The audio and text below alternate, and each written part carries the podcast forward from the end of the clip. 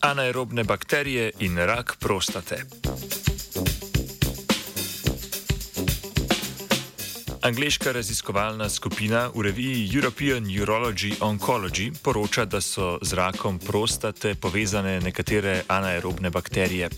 Anaerobne bakterije ne morejo preživeti ob prisotnosti kisika, v raziskavi pa so v vzorcih oduzetih od pacijentov z agresivno obliko bolezni odkrili pet takšnih bakterij. Raziskovalna skupina predlaga, da bi se lahko prisotnost bakterij v vzorcih uporabljala kot prognostični biomarker za napovedovanje napredovanja bolezni. Rak prostate je takoj za kožnim najbolj pogost rak pri moških.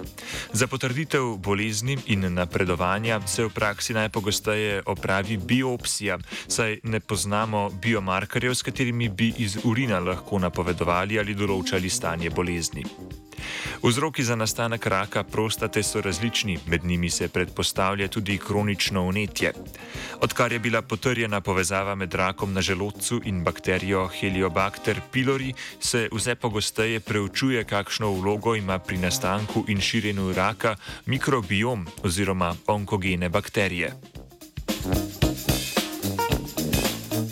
V raziskavi je angliška raziskovalna skupina zdravim in za rakom obolelim prostovoljcem oduzela vzorce urina in izloček prostate, pri katerih je najprej preverila prisotnost bakterij.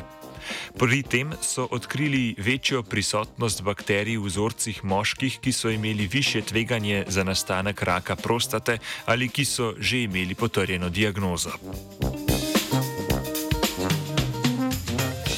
Da bi določili, kakšna je bakterijska sestava vzorcev, so raziskovalke in raziskovalci upravili metagenomsko analizo. Pri tem niso opazili povezave med rakom in številčnostjo bakterij. So pa ugotovili, da je v vzorcih precej bakterij, ki jih še ne poznamo, zato so se odločili, da jih bodo poskusili identificirati. Bakterije, ki so zrasle iz vzorcev, so sekvencirali in pri tem odkrili štiri nove vrste. V naslednjem delu raziskave so raziskovalke in raziskovalci primerjali, ali so določene bakterije pogostejše pri visokorizičnih prostovoljcih in obolelih.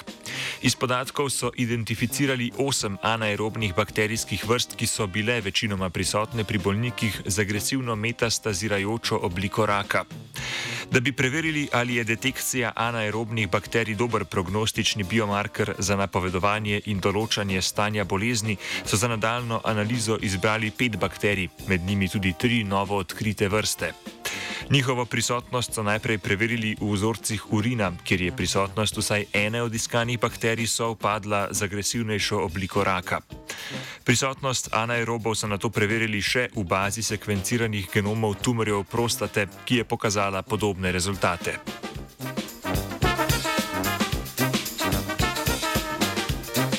Meta-analiza opravljenih raziskav kaže, da detekcija omenjenih anaerobnih bakterij za dvakrat poveča tveganje za napredovanje raka.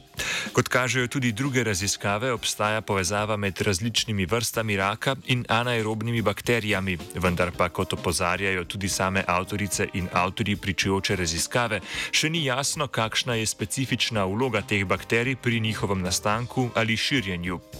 Zato je potrebnih več raziskav. Vsekakor pa raziskovalna skupina predlaga, da se začne prisotnost petih anaerobov uporabljati kot prognostični biomarker za napovedovanje poteka raka na prostati.